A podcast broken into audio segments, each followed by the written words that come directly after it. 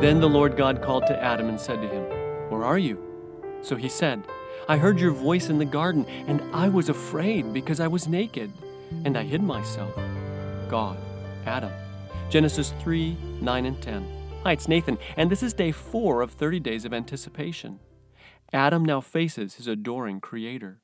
Through the terror throbbing in his heart, he cannot perceive the unrestrained compassion written wide across God's gentle face. All he and his companion hear are the sharp, clanging bells of shame and fear.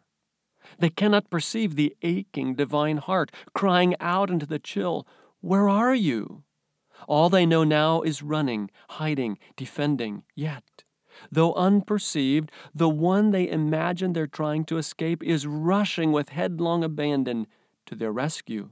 He cannot save them from the moment, but he can, by sacrifice beyond the scope of words, turn the tide of the rebellion and set right again what is now so wrong. And any who wish can be a part of the full impact of his great redemption.